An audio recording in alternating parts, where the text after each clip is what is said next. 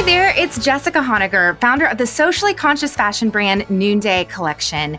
And this is the Going Scared podcast, where we cover all things social impact, entrepreneurship, and courage. And I'm feeling a little bittersweet about this episode because this wraps up our Imperfect Courage series. For the last 13 weeks, we have gone through chapter by chapter of my new book, Imperfect Courage. We hope that you recommend this series to your friends, post about it, talk about it. It really is meant to go alongside the book. So if you haven't downloaded the book yet via Audible or bought it, make sure you go put it into your cart. It makes for a really great gift going into the new year because it really is about encouraging people to live a life of courage by leaving comfort and going scared. And today's episode is a truly special guest for me because his work has really influenced my thinking. Specifically, he's written a book called Playing God and Strong and Weak. And both of these books really helped create a framework for me around this concept of how do we go about building a flourishing world, which is the title of chapter 12. His most recent book was 2017's The Tech Wise Family. So he also talks a lot about technology. And Andy has become a mentor and a friend. He is the partner for theology and culture at Praxis, which is an organization that works as a creative engine for redemptive entrepreneurship. It's actually an organization that I have been able to be involved with. And we definitely go deep in this conversation. And he just helps me to see the world differently. And once I see it that way, he gives me a framework to sort of hang my hat on. It sometimes I feel like I have this messy closet going on in my brain and Andy kind of helps me clean up my clothes and know where to put them. And I just feel a lot more free knowing how to kind of approach my life in a way that will really make an impact. So I'm excited for you to get to hear a little bit more from him today.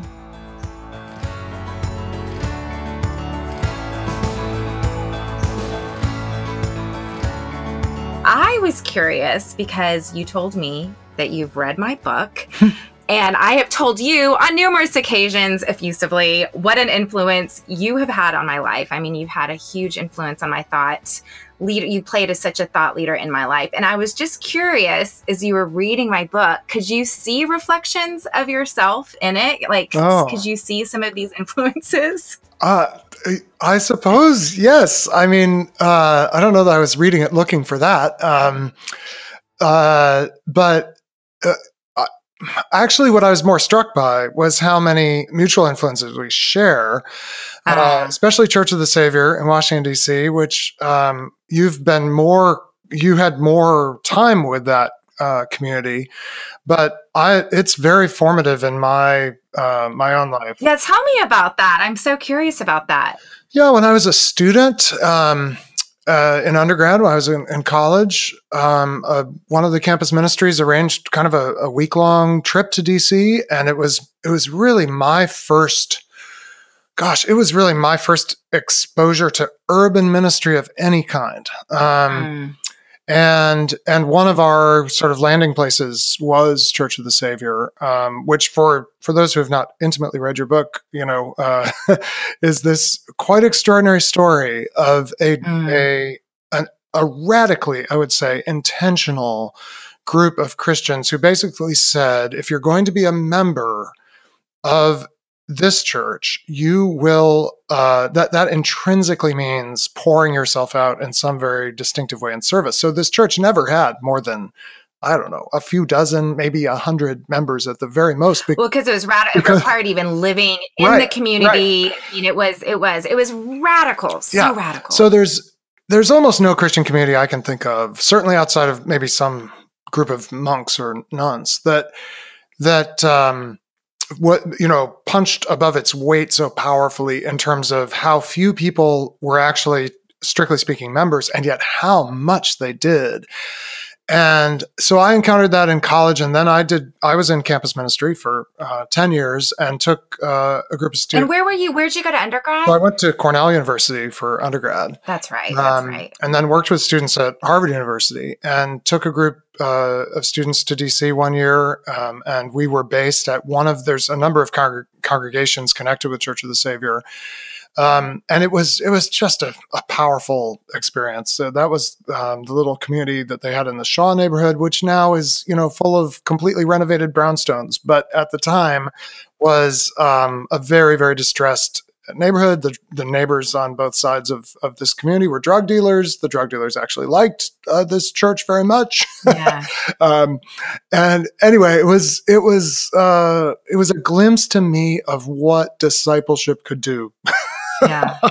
You know, I'm so grateful because in my spiritual growth, I never encountered a Christianity that didn't involve being the hands and feet. So I never really went through this ah. like, oh, okay, this isn't just about, you know, love God, love. It was always that's what it meant. Even the church I grew up in, they started the first homeless shelter in San Antonio. It's in downtown San Antonio. Yeah. And I'm just so grateful for that. Mm. And this kind of leads me to my next question because in chapter one of my book, I think it's chapter one. It might be chapter two. It went through so many edits that I can't keep up with chapters. At some still. point, it was chapter one. At some point, it was chapter one. And I quote you as talking about the only thing that money can buy is bubble wrap. Yes and of course, the journey that I want my reader to go on in this book and actually in his or her life is to acknowledge places where we wrap ourselves in bubble wrap and how can we rip that off. Yeah. Can ah. you tell me first? So, was that a ripping off of the bubble wrap for you? And then tell me more how you've been able to flesh out this in your life. Huh. Well, I think there have been many moments, um, actually, increasingly, I would say, in my life where I've pursued bubble wrap removal uh, projects. and, and, for me, because of where my I, I, I, believe, I hope, where my calling and my uh, then for 24 years now, my family's calling has taken us. It's it's always involved displacement because uh, we lived in Cambridge, Massachusetts for 15 years. This is a obviously elite, prosperous city in many ways, not a city without problems, but um, a comfy place to live. And now we live in Swarthmore, Pennsylvania, which is a super comfy place to live. And it's where we raised our kids with much mm-hmm. trepidation, actually. Um, and so I've had to go, uh, the way I think of it is go on pilgrimages uh, frequently. Mm-hmm. And to me, that there's a really important distinction between being a tourist and being a pilgrim. Um, when you go somewhere as a tourist, you go there to be treated better than you're treated at home, to be mm-hmm. kind of the, in an unobtrusive way the center of the world, uh, or to have an experience that sort of elevates you and makes you feel really special. Like, wow, I'm in Florence, or I'm in you know Miami Beach, or you know whatever your your drug of choice is. Um, when you go on a pilgrimage, you go. Um, I mean, you may be well treated. Often, you're you're received with incredible hospitality um, on pilgrimage, but you go because you know there's something in this other place and in the people who dwell there um, that you need that you don't have um, that will transform you. So we really don't I, for all the rhetoric of tourism about you know life changing experiences on the Riviera or whatever, we we go really to be fundamentally affirmed that we are the kind of people who have these experiences. um, but right. you go on pilgrimage to be really radically challenged and changed, and certainly that trip to Church of the Savior or those uh, couple trips, um, and many many others um, to some extent before and and a lot since are all exercises for me in in getting the bubble wrap off for at least a little bit. And um, I mean, I come home and I'm once more, you know, the casing starts to re- reform, but uh, but I try to just constantly be planning to be in places that are going to be difficult for me, that I'm not going to have a lot of competence. Um, I'm not necessarily going to have a lot to offer, but I have a lot to learn, and I trust that um, I mean, for me as a Christian, that God is there in those places in some way, is willing to meet me in those places in a way that I suppose God is willing to meet me every day, but that I'll never find out about un- unless I take those those journeys. Um, so that's just a habit of my life now. Well, tell me a little bit about because I love I love that, and you know, Noonday Collection, we actually at a lot of direct sales companies, you actually do win trips to the Riviera. Yes, right, right, but, exactly. but you know, and but at, in our company, you get to win trips to Haiti. Exactly, and I love it. I love, I love this idea of pilgrimage, yeah. and it is when we go, we're actually getting to know our partners, and it's the yes. very people that are actually creating income opportunities for us in America. So wow. it's this whole equalizing trip, right. you know, where we're going to go meet the people who, you know, they have a stake on our success and we have a stake on their success. Mm. And we do just get to actually celebrate together. We even, actually in Haiti, we even um, all did go to a beach resort together with the yeah. artisans. Yeah, I remember reading. Not been on a vacation because a vacation is of a luxury. Course, of course. And I mean that that those have been some of my ah. most treasured times. But let's talk about pilgrimage here because I know even in your life, I mean, don't you play piano for a church of people that maybe don't look just like you? like, how do we go on pilgrimage? here we don't you know you don't i don't want to people to mislead people to say you have to go get a passport yes. to go no very rip the bubble oh that's off. so important uh, yes i mean it's literally down the street uh, any anyone uh, who's in the us listening to this podcast within a you know five minute drive and, and some direction probably is an opportunity for this kind of displacement. Um, I mean, you mentioned uh, just uh, in terms of a, a, very formative thing in my life was uh, was as a musician. So I'm, I'm trained as a musician. I, I play piano, um, but in college, I mean, so much happened that was good for me in terms of my my growth as a human being and as, as a follower of Christ. Uh, and one thing was ending up apprenticing in a black church. I am not black. Uh, for those of us uh, who are listening by podcast, I'm super pale. Um, so I literally was formed in that in the black church, specifically St. James's AME Zion Church in Ithaca, New York, a small little congregation. Um, who very graciously allowed me to be the piano player for the, the Zion Harmonizers, which was the junior choir of St. James's AME Zion Church. And um, the junior choir was uh, anyone under the age of about 55 who wanted to sing. So there was a senior choir, and they had a piano player. She wasn't going anywhere, but they needed someone to play for this uh, slightly younger group. And I said, Well, I don't know gospel. Uh, I mean, I, I, was trained classically. Uh, I loved like popular music and had learned to do some of that on the piano, but I certainly didn't understand like the, the rhythmic or harmonic vocabulary of gospel. And they said, mm. Well, we'll teach you. And um, very, very graciously, they did. And I did learn something enough to fool some of the people some of the time, I would say. Um, and much more significantly than the music, really. Uh, well, first, I just got to experience being a minority, which I had honestly right. not experienced in any sustained way up to that point in my life. Um, mm. I I did pick up like I love I love the way that uh, preaching in the Black Church is a communal experience, and you know the call and response, and I think most people are familiar with that. And I came out of uh, those years at St. James's thinking, why don't why don't I, at least to some extent, participate verbally when someone is pouring themselves out in front of an audience? Like, why not be a little verbal and present? Like, you know, just, and so it apparently has become kind of famous or notorious or something. and I have people tell me, like, I'll, I'll, be in a room of hundreds of people, I'm just in the audience somewhere, and people like, I knew you were in the room. yes, I love it. And I think it was disarming for me because you're like, I read your books and I'm like, oh my God, this guy's like smart, heady, but you're actually so warm.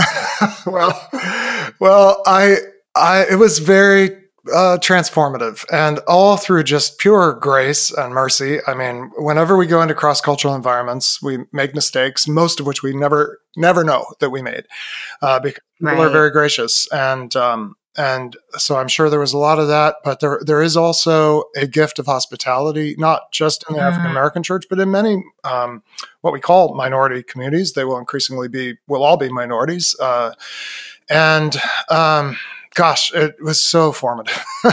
so yeah, that's where that comes from. You know, so many times we just need these stories that give us permission to go rip the bubble wrap off by just going and being a minority yeah, somewhere. Yeah.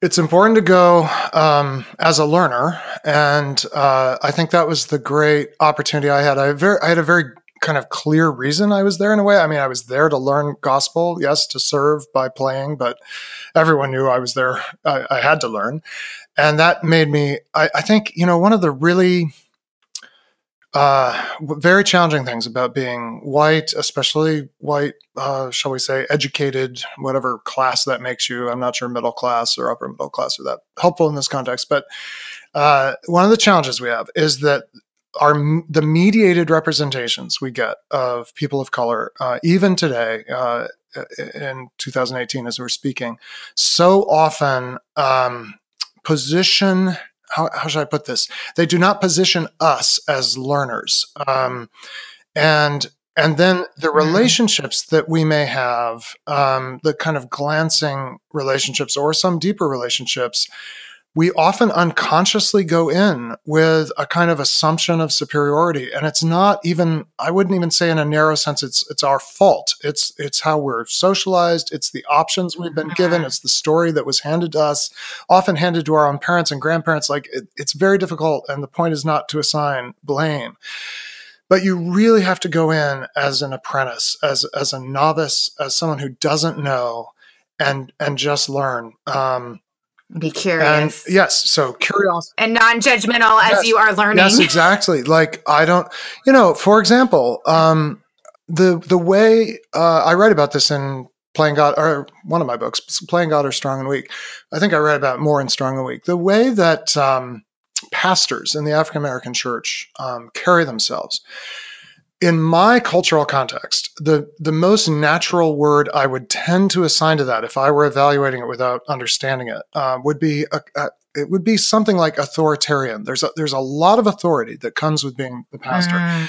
And by the mm. way, uh, this is one of the unknowing mistakes we so often make in our desire to be friendly. And for us, in a lot of white American culture, friendly means informal you know, you address that pastor by their first name um, outside of a friendship relationship, like in a public context. Oh, my my friend Richard, you know, or my friend Claude. That's actually very disrespectful in the Black church context. Mm-hmm. Like this is, you know, this is Bishop Alexander. This is Pastor Richard um, mm-hmm. or Pastor Stevens or whatever. Um, and and white people, in our desire to sort of act like we're friendly, actually don't honor the that position. Now, I I could go in and really and and judge that and prejudge that. And instead, I have to go in and say, okay, this is different from how it's done in my cultural context. But maybe if I stick around long enough, I'll actually learn why it's different and mm-hmm. and that doesn't mean that I would give all instances of pastoral authority in the black church a, a, free pass because there are times when people abuse this power. But also, by the way, white pastors abuse their informal power all the time, oh, and and there's this sort of um, manipulation that happens through informality, just as there can be a, a kind of exploitation that happens through formality or formal power. Um, so it's not that I ultimately can't make discernment about how people handle that authority they're given. But it's so easy to go in and just prejudge it. And you, you have to go assuming there's a good reason things are the way they are in this culture, wherever it is. and and I have to first learn and uh, be an apprentice before before I'd ever start to be able to perhaps evaluate which is something that's accessible to all of us i think we often we hear we know that other cultures have different rules and we think i'm going to offend or mm. i'm not going to get it right so i'm just not going to go mm. try this out because i'm just afraid i'm going to hurt someone or be offensive and the truth is it's really about and tasha's talks a lot about this like yeah you are going to offend totally. like that's real that's going to happen. So it really is about checking your heart and the attitude of your heart. Are you being curious? Are you being a learner? And that's something that we all have access to to being. totally and and just to uh, drill down on that a bit the, first of all the truth is the offense that that i may cause uh, unknowingly um, is is nothing compared to the challenges that uh, people of color live with every day. So it's a drop in the mm. bucket. And they're going to respond in one of three ways. Uh, one is it probably will not be they uh, folks who have to live with th- these assumptions that are the, the, assumptions of the dominant culture they have coping mechanisms so it may sort of roll off and and they'll just graciously overlook it that often happens and you'll never know uh, the second is it will actually be very troubling and they won't tell you because they don't trust you the third best option is that you'll actually get pushback at the right time and sometimes mm-hmm. it'll feel a little abrupt or surprising. And I actually think what we're, mm. I think what we're often afraid of is not offending. It's it's being confronted with being offending. And yet, if you just stay in the relationship at that point and say, "Oh, mm. I am so sorry. Tell, ex- help me understand. I'm sorry that I have to ask you to help me understand." Ninety-five percent of the time, on the other side of that, trust is built and relationship is deepened. Um, but we often fear that that confrontation, um, when in fact that confrontation is an expression of a willingness to go deeper in the relationship. Because if I don't want to go into a relationship with you, I just won't tell you. And uh, uh, but if I tell you, that actually means I'm willing to let you into my world, let you see how how my actions. I'm mixing up my pronouns here, but how those offensive actions came came to be, anyway, it's it's an opportunity to totally mm-hmm. learn and and actually to mm-hmm. experience being loved and forgiven when we didn't deserve it, which seems like pretty good practice. yeah, well, and what I love is what you're saying is it's not just like a one time, oh, I'm going to go try this out, but it's really committing to a lifestyle of being a stayer, which you proclaimed me yesterday. Andy interviewed me for his new podcast that's coming out with Praxis, which is an organization I work with that is really creating redemptive entrepreneurship support for for entrepreneurs. Yes. And anyway, totally, uh, totally. Andy proclaim me as a stayer, but that's really what this is. It's about this long term view. And when you commit to being a stayer, then you're less concerned about being confronted by being offended because you're like, this is a learning, and we're still going to be, we're going to wake up tomorrow and we're going to keep at this, and I'm going to keep learning. um, Okay, speaking of yesterday's conversation, which was incredible, oh. y'all, Andy. Oh my gosh. Oh my gosh. I, I'm much more nervous to interview you today, however, than getting interviewed by you. I've had to talk myself off of a ledge a little bit. So, speaking of being afraid, that's what I wanted to talk about because Andy was really challenging me on his podcast that, um, Jessica, you're actually not afraid. like, I don't know what you're talking about. And I'm like, Andy, I just read a whole book on this. You can't take it, like, take away this whole thing. But um, you challenged me to consider that maybe I'm not afraid, but you know, I said that actually I think you can be right. afraid right. and you can exhibit it internally while externally you might not look mm-hmm. afraid. But I'm wondering what's your relationship to fear? Like are you one of those that gets more easily paralyzed you know or are you one of those that is has that bias towards action um, i know you are more of a thought leader but you're loving now at getting to work among entrepreneurs and you've said to me several times they have a bias towards action and i'm yeah. loving that so yeah. i want to know a little bit more like how do you define courage what's your relationship to fear Oh man. Uh, well, I, I, certainly love being around people who have a biased action and people who overcome their fears. I'm not sure if I am one, uh, excessively at least. I mean, I think I, uh, I, well, I mean, what immediately comes to mind is the hardest thing I do, which is writing, um, which probably is the most important thing I do. Um, I don't know exactly how you weigh those things, but um, I I struggle tremendously with, with really with paralysis uh, when I am faced with uh, the opportunity or the assignment to write, and it's it gets worse the bigger the assignment is. So books are by far the worst. Um, my first book uh, was turned in two and a half years late, I think. Oh my gosh. Um, yeah, let's see. It was. It was a. It was a beast, though. That was cool. Was that Culture Makers? Culture Culture Making is the culture first making. book. I mean, Published was, in 2008, so it was turned in in 2000, December 2007, I believe, or maybe October 2007. The original due date on the contract that I signed was January 31st, 2005. Yes, so that is two and a half years late. And I would say, um, like of those two and a half years, two two years of it was fear. Okay. Um, and in fact, the first year, so I signed that contract saying I delivered the book January 31st, 2005. I signed that like a year ahead of time. And and at the end of that year, I so this is a hundred thousand word book. I had 3,000 words written at the end of that year. A year in which, by the way, I had no other job. Like it actually turns out like the worst thing for a writer is to have nothing else to do. I can see that. I see. I'm, I'm more productive when I'm being productive. Oh, totally. Oh my gosh. Uh, when I don't have anything else to do, I just discover unreserved capacity for procrastination.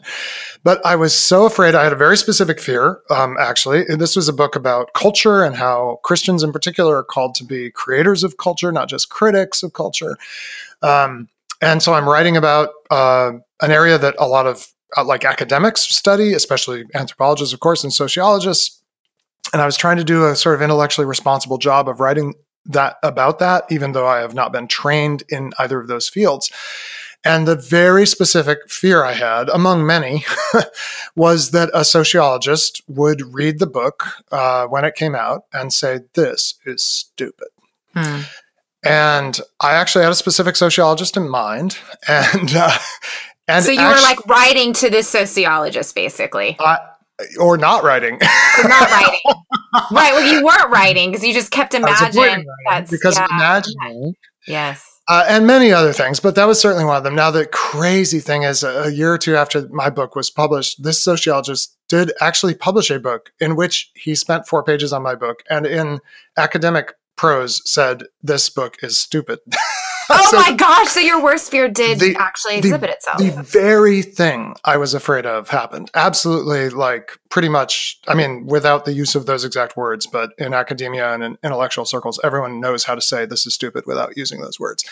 Um, I was like, extremely dismissive, like take on my book, and and so what you have to know is that by the time that happened, I was totally free of that, mm. and it hmm. didn't it, a it didn't matter at all uh, like at a deep spiritual level. I mean i wasn't happy about his assessment of the book but and it, it has not affected the fruitfulness of the work at all. And in one sense that kind of back and forth is just part of taking a risk as a writer. And what happened is um, at the end of that january when i was supposed to have the whole thing done and had nothing done for all practical purposes I I was at a conference uh, with InterVarsity Christian Fellowship, which I worked with, and um, two of my best friends from my years in campus ministry. I had I had left uh, that work, but I came back. I think I was doing a seminar or something, and I just happened in the hallway to see these two dear, dear friends who known, had known me at that point for 15 years. And I said, guys, I need you to pray for me. I don't know if all your so what I'm going to recount may sound like freaky for those who may not be Christians, but this is just what happened. And this is the kind of thing we crazy thing we Christians do. So Will and Christina um, sat down with me behind a potted plant in uh, the hallway of the St. Louis, Missouri Conference Center, Convention Center.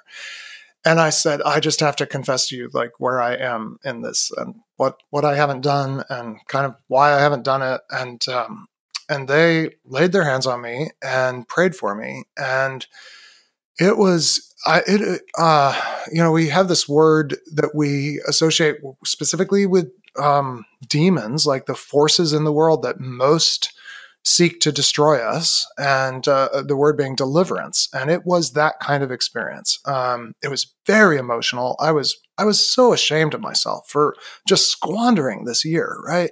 Mm. And, but my friends, um, I mean, you know, they sat with me. I, I just wept. I mean, I was, was so that like truly messy crying and mm-hmm. and then they prayed and then they actually each had things to confess in their own life from their own fears and so we prayed for one another and after about like 45 minutes of this we got up and hugged each other and we were i at least i think they too were like set free in this very fundamental way and I went home, and it still took me a year and a half to get the dang thing done. Because well, then you had to write a hundred thousand word book minus three thousand. Okay, ninety-seven thousand words to go, and it's still hard, and there was still procrastination. But I have to say, I was set free at this very deep level by that one that intervention from those friends, and they're yeah. thanked, of course, in the acknowledgments to the book. And uh, that book was two and a half years late. Playing God, uh, the book that I think has been meaningful to you, was one year late. My third book, Strong and Weak, was one month late, or maybe two months. They've also gotten shorter and shorter. Yes, exactly. well, yeah, the books have gotten shorter. That's true. Uh, but uh, TechWise Family, my last one was one week late. So I'm getting a lot better at like facing this. And also, I just, I really feel that moment in that behind that potted plant, which was our official potted plant, by the way.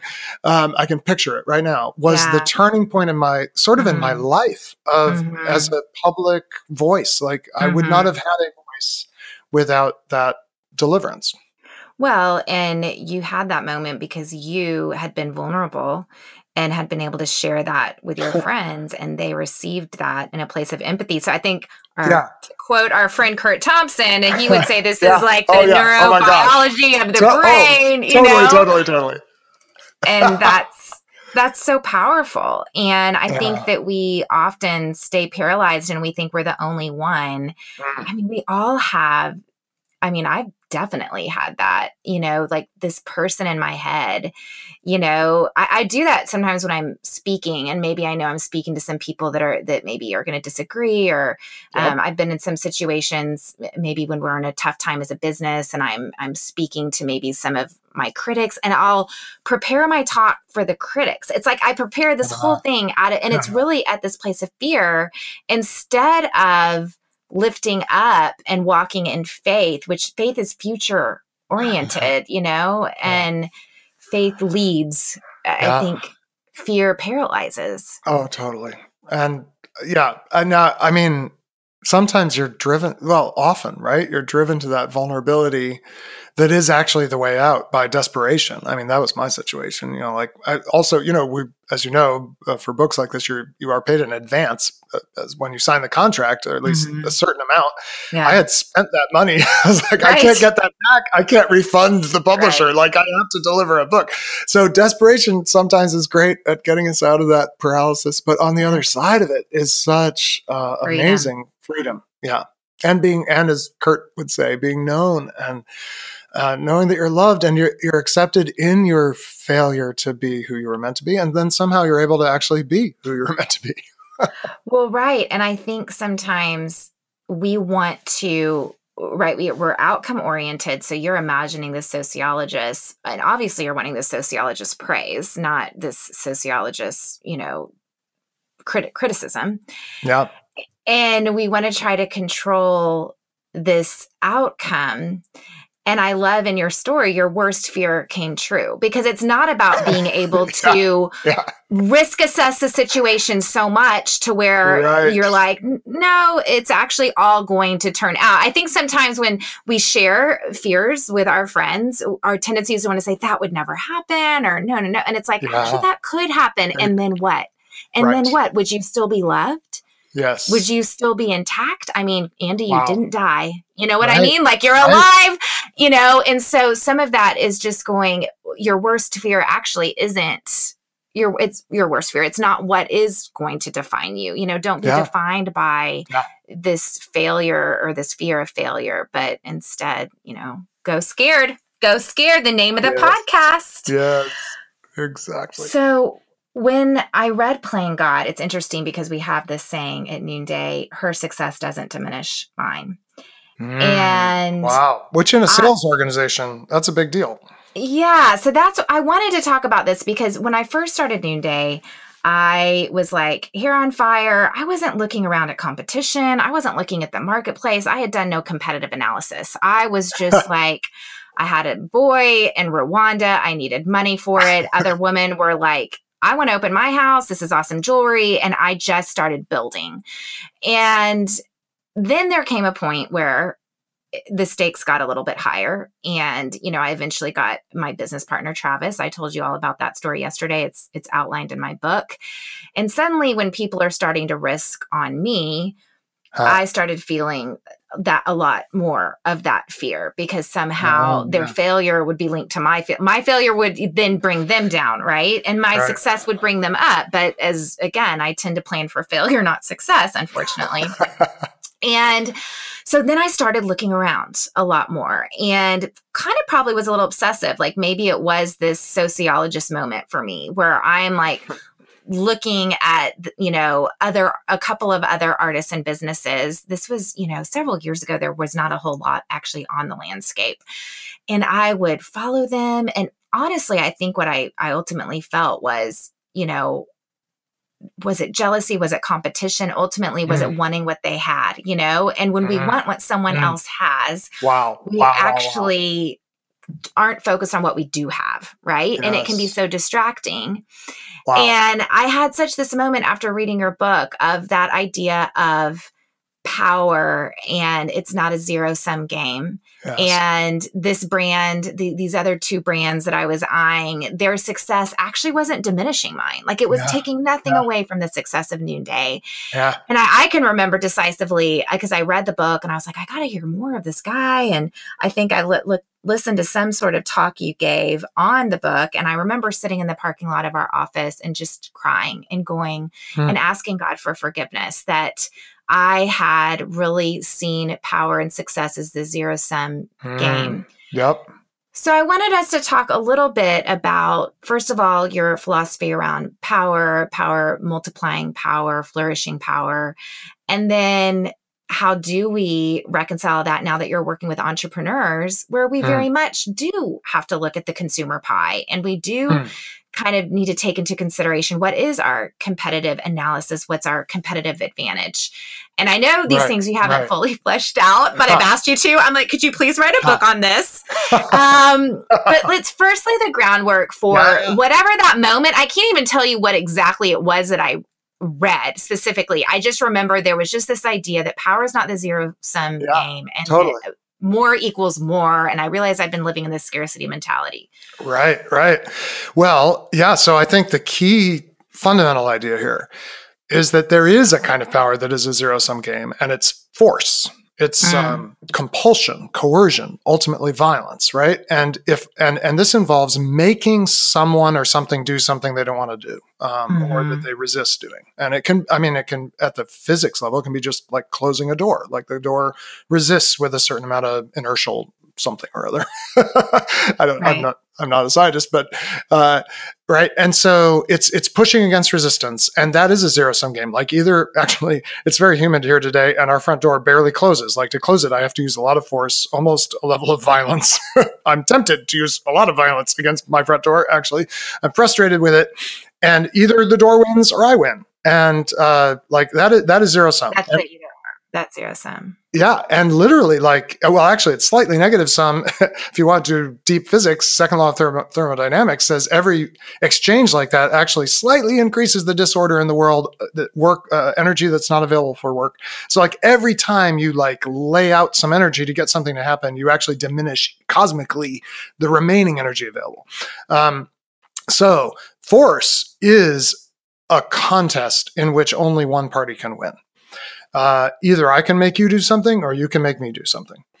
But there's a completely different kind of power, which is the power to bring something into being that does not exist. And I would call that creative power instead of coercive power.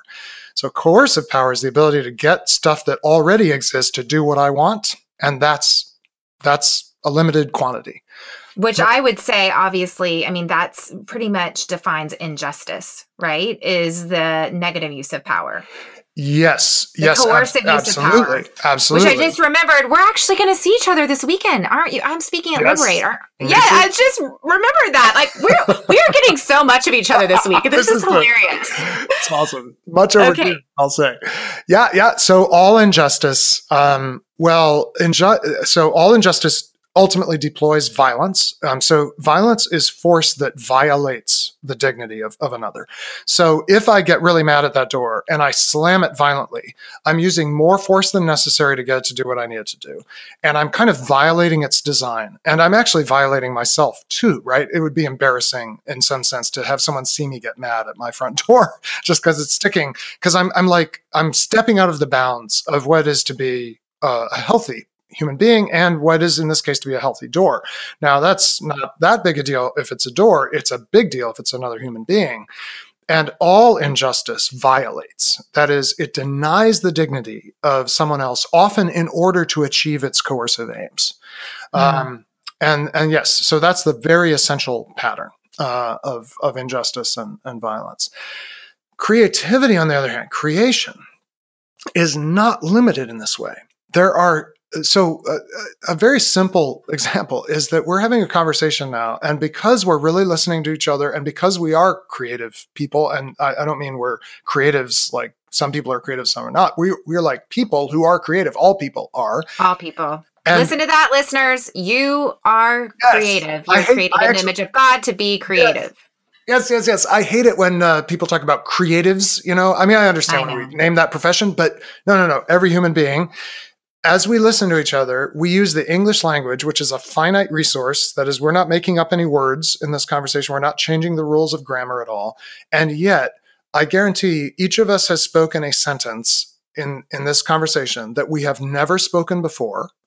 And in fact, linguists say we have spoken a sentence that has never been spoken in the history of the English language.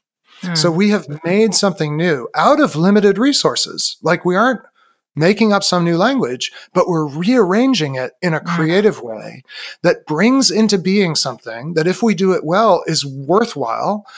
Um, and that to me is is like a picture of what can happen with all of um, creation. It, it is finite; like there's only so much stuff in the world, and we can't make more of it. But when we relate to the world creatively rather than, than coercively, we, mm. there's actually so much room to bring value into the world. And among other things you put this in a business context you know business in one sense is just um, the recognition of value and the exchange of, of tokens of value. And it's it's the fundamental human creativity that means that there is no um, clear ceiling on how much we can create and how much value we can add to the world when we do it creatively rather than coercively Mm-hmm. So the, the, way this applies to, you know, so you're starting a, a, direct sales business, or you know, I think it's obviously what you do is so much bigger than that, but but one could reduce it to that, or a mm-hmm. jewelry mm-hmm. business, or you know, you could use any number of reductive kind of pictures, right? And then you look at the competitive landscape, you're like, well, well, there's lots of other people trying to do that. And when you have a coercive mindset, you think, how can we take market share from mm-hmm. that other mm-hmm. business? Um, Which is a very common way to. I mean, isn't that? I mean, is that Jeff? Actually, Jeff Bezos. He he actually doesn't believe it. He doesn't look at his competition. Isn't that his philosophy? It may well be. I haven't heard that, but I wouldn't okay, be okay. surprised because, in fact, uh, now it's it may well be the case that over time some ventures become more viable and others become less viable, but not really uh, not in a healthy environment by going out and like grabbing uh, that, because that's so uncreative. Like, and, and, by the way, where that does happen is uh, in in what we call in economics commodities. So commodities are things that are indistinguishable from one another. One is just as good as another. Essentially, that's to say there is no creativity involved in their production. They're ex- often extracted. They're natural uh, resources of, of different kinds, often. And when you're in a commodity business, it is zero sum. Whoever can sell at the lowest market clearing price gets the market share. But but the whole goal of of business actually is to not merely be in the commodity business. And it's to actually add value. And when you do that ideally you do it in spaces that have nothing there. So you don't so much look at your competitors and think how can i beat that person? You ask and this is where competitive landscape analysis is absolutely the right thing to do. You ask what's just missing? Like what what doesn't even exist yet that we could create? And and the amazing history of the last 120 or 200 years is is over and over people, people realizing there's there's this whole realm that's missing that innovation allows us to to create space in and it it doesn't so much displace or coerce as simply open up possibility now i don't want to deny you know there's a another level at which economics functions you know it uh, there are elements of scarcity, right? And that happens in business, and uh, and we have a lot fewer people, you know, making wa- wagon wheels. But like, like let's take Walmart. So Walmart, uh, kind of famously, competes on price. They don't compete on creativity, right? They compete on squeezing. Uh, I would say. Uh, with all respect to Walmart, and there's there's lots of good things about being an efficient business, but that their whole company culture is efficiency. But mm-hmm. that actually leaves so much room for other kinds of companies whose company culture is something other than mere kind of um, squeezing uh, waste out, uh, mm. who actually create something.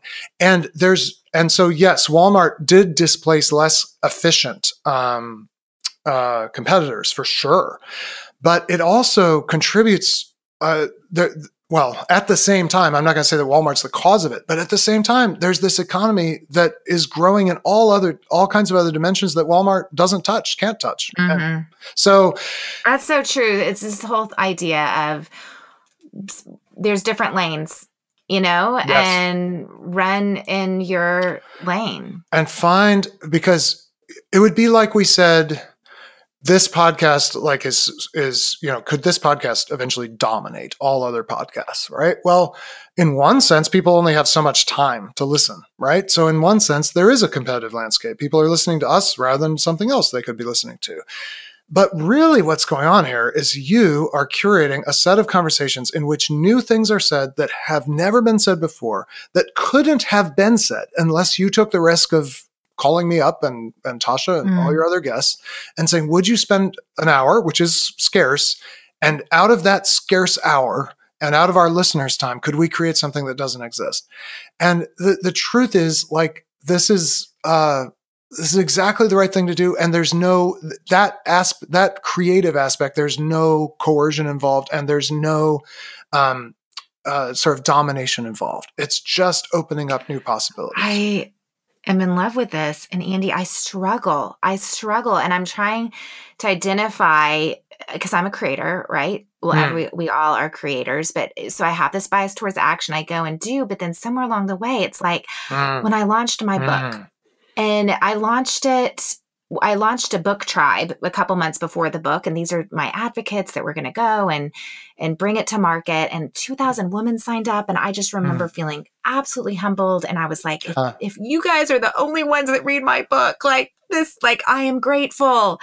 And you know, then one of my mentors, Brene Brown, read the book and endorsed yeah, the book, and yeah. I was just so humbled. And I yeah. thought, this is better than the New York Times. Like, right? like this is beautiful. This is wonderful. And I had all of this, like, I'm just offering gift. I'm offering my life as gift. I'm offering. It's all just gift. And then the book launched. and then suddenly I'm like looking at the Amazon list. I'm like, we're going to take that person down. Like, I'm just, I mean, I was like, I was like, I want to be on the New York Times bestseller. Yes, I mean, besides, yes. my book is rescuing women out of brothels. My book is bringing justice to the world. My book can help people get off their couch and go change the world. It matters so much more than those five top bestsellers, which, by the way, means I should be doing better. And by the way, God, you better make my book do better. Oh and my gosh. My joy in a time when you think ah, this should be joy, right? It should be like, I finally finally it's birthed. I mean, it's been like um, almost a three year process, you know, yes. between inception yes. to to birth. And I am sad wow. and not celebrating, uh, and I'm feeling like, uh, oh, I got 24 on that list, but I didn't get five.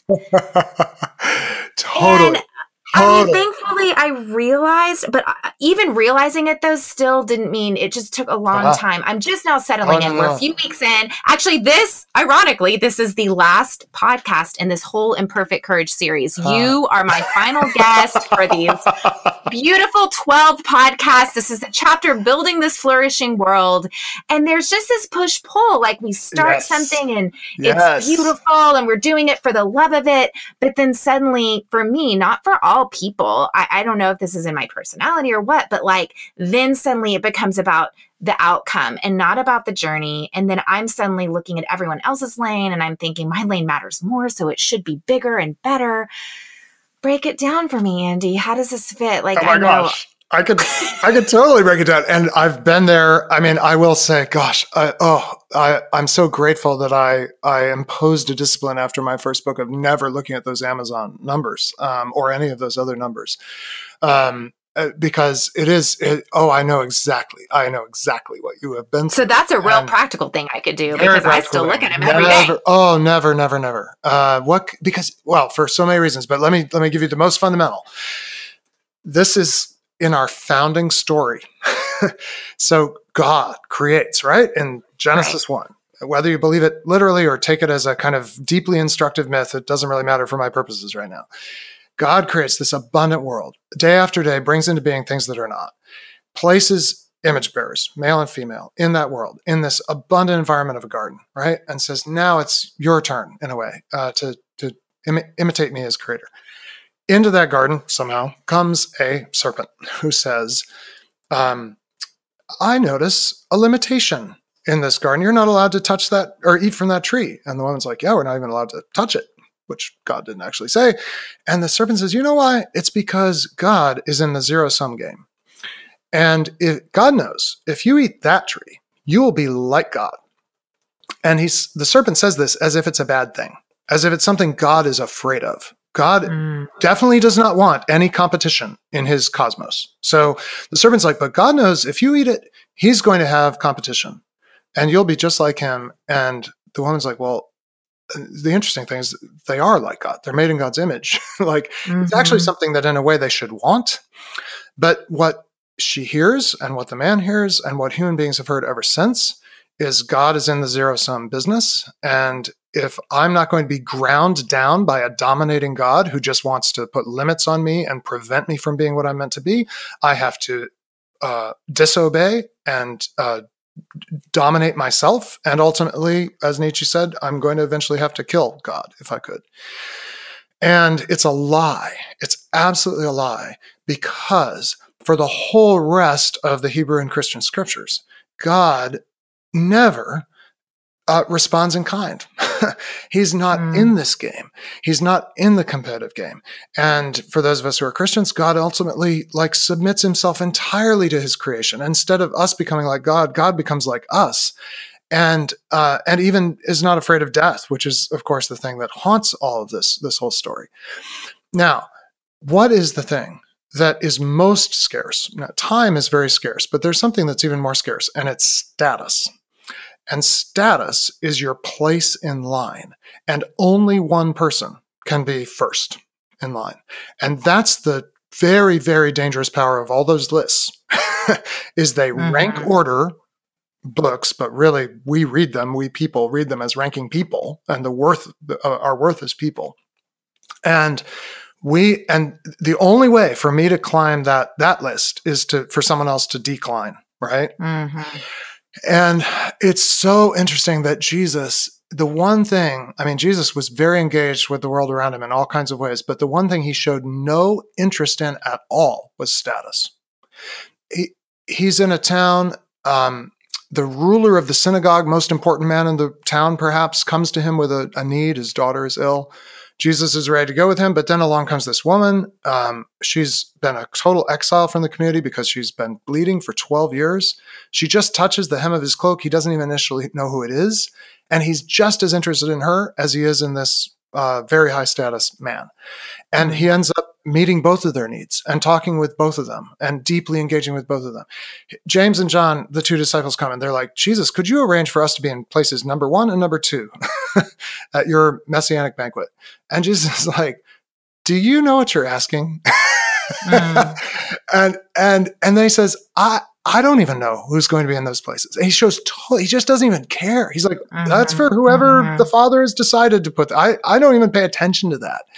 Mm-hmm. He's sitting at a dinner with his disciples where normally the lowest status person in the room would have to and ideally uh, ideally quote unquote it would be a, a, slave right? An enslaved person or someone very very low status would come around and wash everyone's feet from the dirty road. But if there wasn't a, a slave in the room to do it whoever was like the most junior the everyone would do a sort of a, a mental accounting like oh i think that's you know matthew's job or whatever. And all the disciples are too proud to wash each other's feet so they, they, sit apparently through most of the dinner with unwashed feet, which for us would be like picking your nose and then not washing your hands, right? um, but everyone's too proud to do it. Jesus gets up after dinner, takes off his robe, ties a towel around his waist, and goes around and washes everyone's feet because he just he doesn't care mm. because he's not in that game. he's in the creative game. And in the creative game, there's there's no such thing as is my sentence better than your sentence. Like did because you've said beautiful, important things as we've talked. I've hopefully said some beautiful, important things. There's no competition between the things we said. We've added to the world and we've actually together added something we never would have added on our own. And Jesus, all he cares about is creativity. um, and so this is why it's really, all this means don't look at the Amazon number. I mean, I'm crying right now because it's been it's been a thing. And oh, it's so real it's so real and i'm i'm crying on behalf of all the listeners right now. And maybe it's not about a book for them but it's about something. Like All we just us.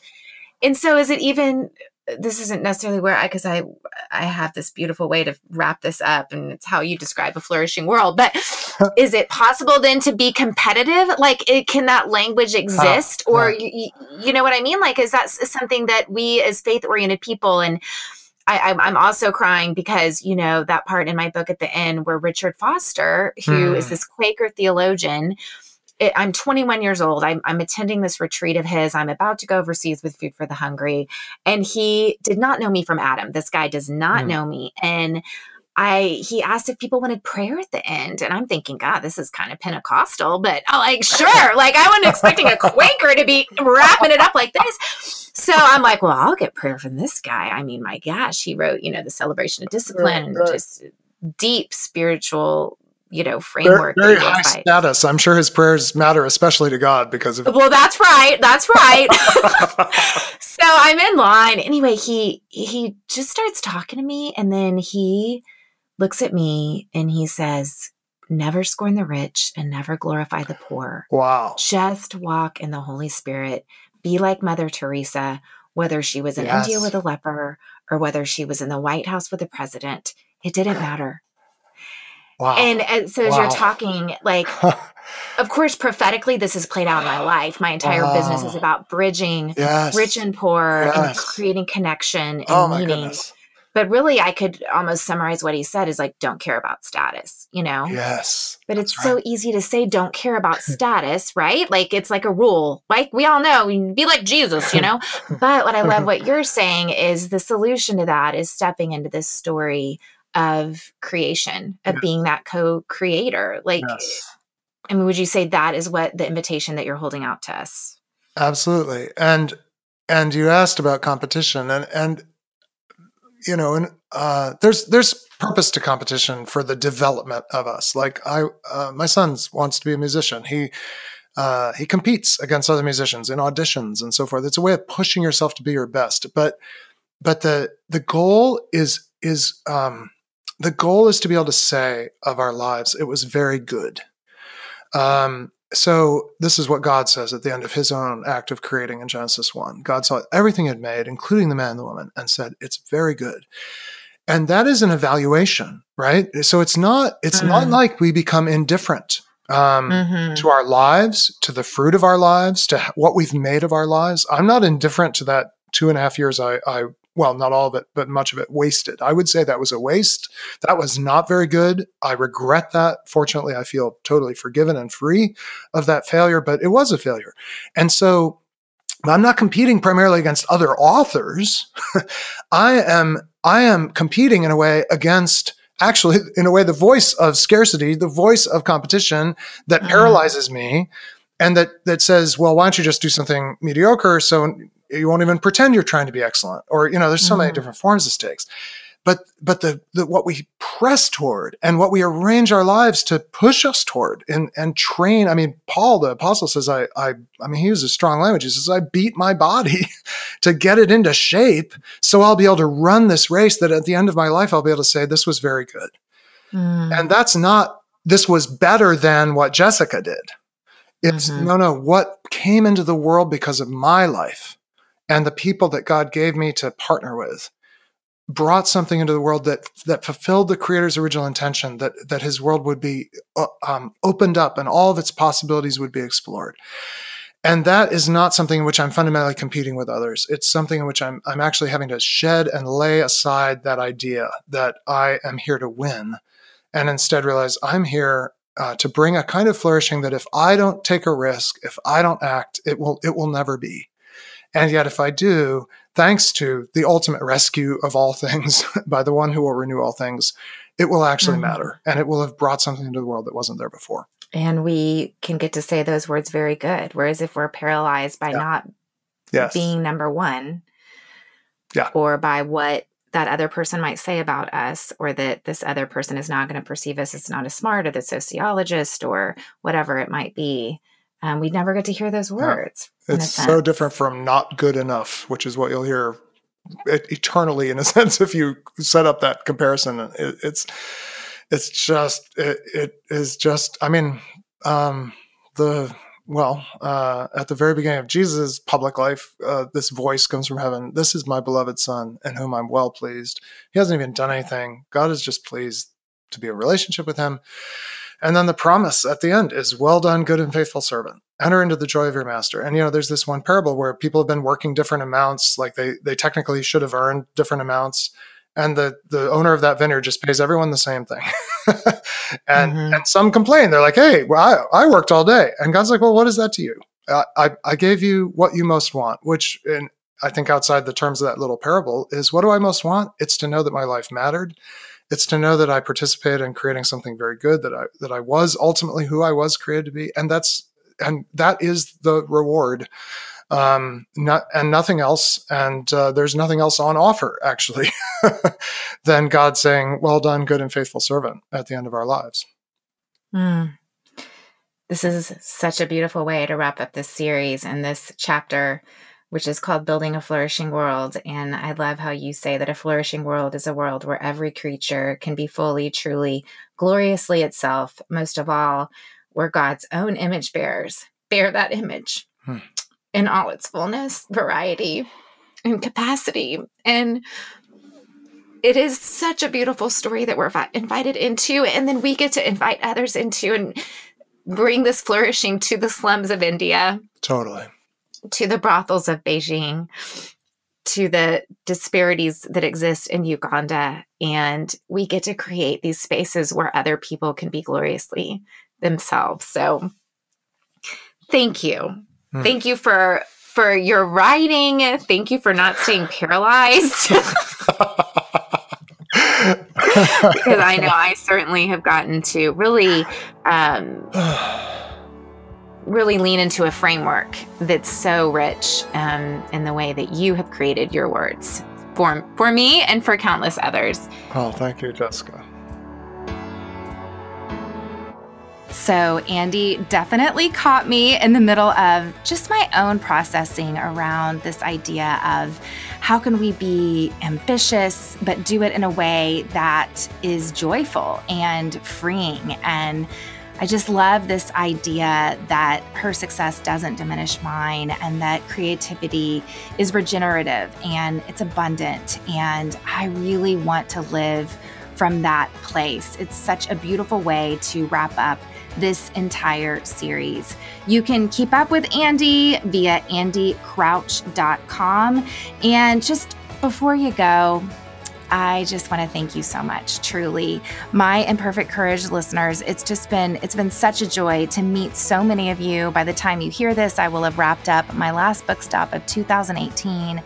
I love hearing from you. I love reading your reviews. So I would love for you to go leave a review on iTunes and tell me what you have learned from this series of Imperfect Courage. Let let iTunes know about it so that other people can find this and uh, we can all build a world that flourishes together.